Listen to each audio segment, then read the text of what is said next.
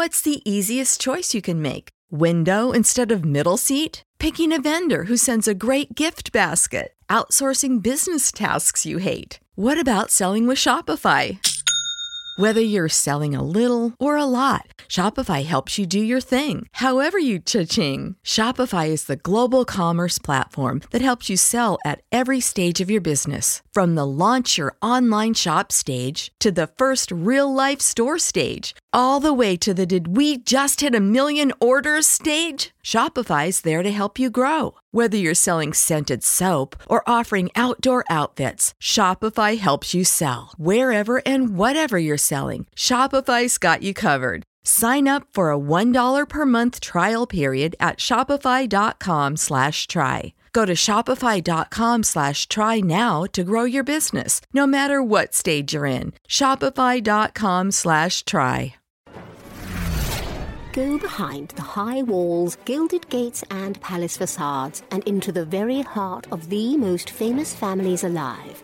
Here's your daily consort from the Royal Observer.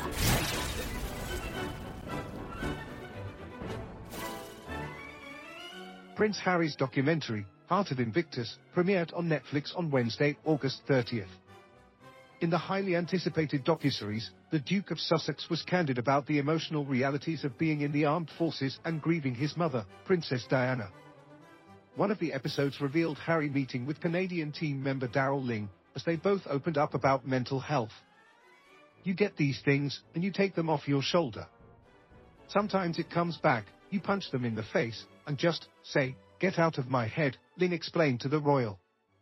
I'm glad that you have been through this stuff and know how we feel.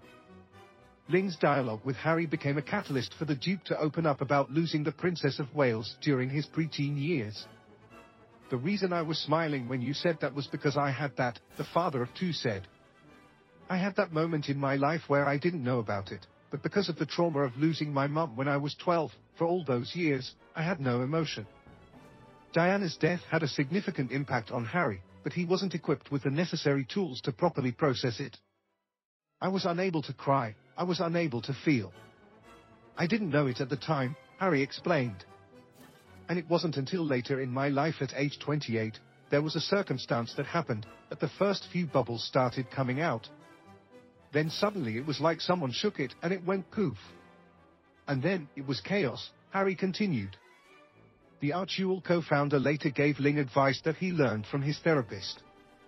I've gone from nothing to everything. And I now need to find myself, get a glass jar, put myself in it, leave the lid open, Harry added. You choose what comes in, and everything else bounces off. As the Royal Observer previously reported, Harry has been open about the state of his mental health after leaving the royal family. While promoting his memoir, Spare, Harry hosted a live event with trauma expert Dr. Gabor Mate, and he didn't hold back.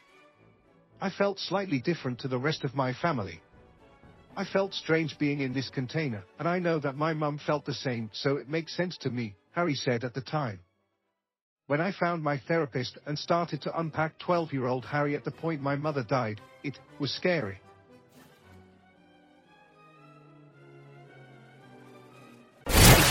For more of your daily consort, be sure to visit theroyalobserver.com. Subscribe and like this podcast. Oh, and keep calm and carry on.